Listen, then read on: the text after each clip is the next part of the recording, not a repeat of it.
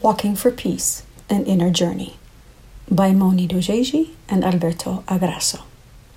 Introduction When Alberto and I began the process of writing this book, we relied heavily on our diaries. In the early versions of the script, we described every city, every person, every kilometer, every experience.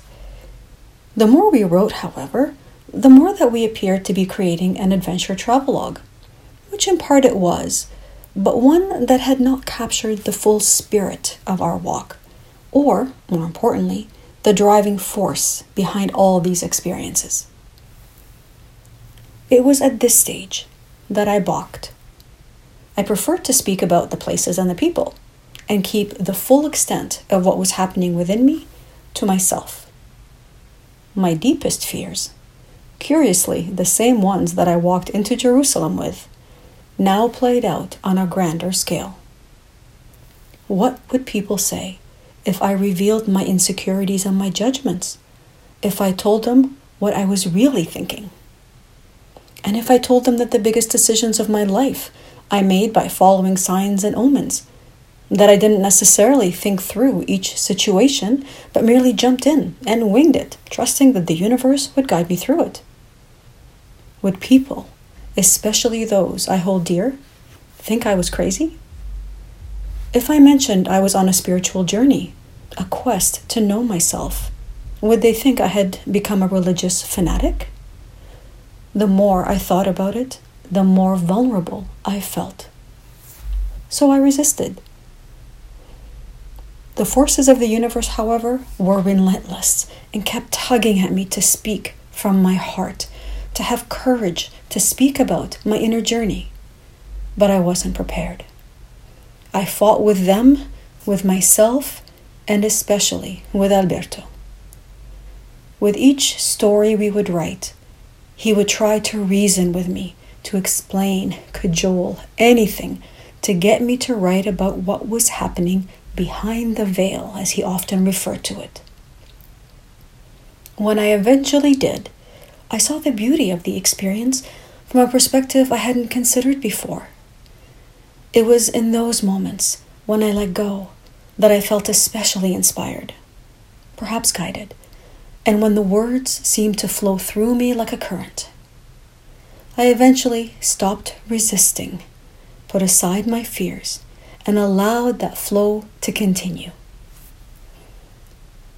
The people and the events that you are about to hear are all true. In certain situations, we changed the names when we felt we needed to tell the story to demonstrate an important point in our journey, but we didn't want to unintentionally offend the individuals involved. We also had to remove a great number of stories, and although they are not yet available, you can still visit our website, walkingforpeace.com, to see our exact route day by day, along with some photos, some anecdotes, and interviews that we granted along the way.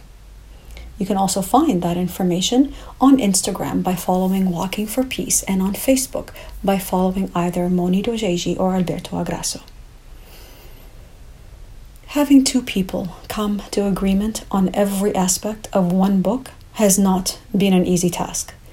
In many ways, it too was a journey. This may not be the book I would have written alone, or that Alberto would have written alone. But this final product has exceeded our wildest expectations. It is an entirely new creation, not a compromise of creations. Nothing has been lost. On the contrary, both visions have expanded. Perhaps this book, in some small measure, can stand as an example of what can be accomplished when the intention is to unite and transcend differing views rather than keep them separated. Perhaps this can show a path towards peace that is lasting. We live in moments of great change, where our consciousness of peace is emerging and taking form. In this nascent state, it is still fragile and easy to dismiss as utopian. But all great journeys begin with a single step. And no matter how tentative these first steps may seem, they all inevitably lead to their destination, one that may even surprise us. I invite you to take that first step with me now. Prologue I would love for you to join me on my walk for peace to Jerusalem, I enthused. What? I'm still recovering from the Camino de Santiago, Hannah joked. The candlelight flickered, accentuating the warmth of that already unforgettable evening. I had arrived in Bonn, Germany, that very afternoon, and stepped into the welcoming arms of my pilgrim friends Hannah and Alberto, with whom I now shared a wonderful meal. My imminent departure on my pilgrimage for peace, along with their budding romance and future plans, gave us great cause to celebrate. You know, I appreciate you asking, Hannah added, but I just started a new job and I can't leave so quickly. I looked over at Alberto and said, Well, if you're interested, you're welcome to join me. Alberto stared at me, looking visibly shaken. The moment passed and the conversation continued well into the late hours of the evening. But Alberto seemed sad when we said our goodnights. I awakened the next morning to find an anxious looking couple wanting to speak with me. Hannah's eyes were red and swollen. Last night, when you asked us to, she started to speak but then buried her face in her hands and began to weep. Alberto placed his arms around her shoulders and looked at me gravely. I believe that I must walk with you, he said. Oh, I replied, Well, that's great, right?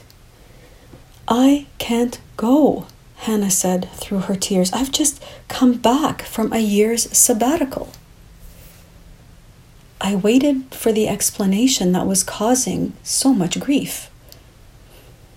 Mony, Alberto finally said, since arriving in Germany, I have been receiving signs, synchronicities, telling me that something important was about to happen, a big jump in my inner journey. When you arrived yesterday, the signs intensified and pointed clearly for me to go with you to Jerusalem. Hannah continued sobbing, shaking her head no. Alberto looked at her with concern. I'm happy here with Hannah and I'm excited about our plans to build a future together, he said. But last night, the signs were constant. I tried to ignore them and to convince myself that they were nothing more than my unconscious desire for adventure.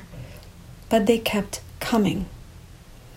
I finally decided that I would consider the possibility of walking with you if you asked me directly. And last night, you did. Yeah, but I stammered, I, I only meant for you to walk a couple of weeks with me, not the whole way.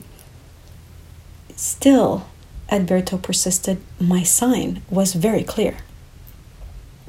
And what about all our plans? Hannah spat out.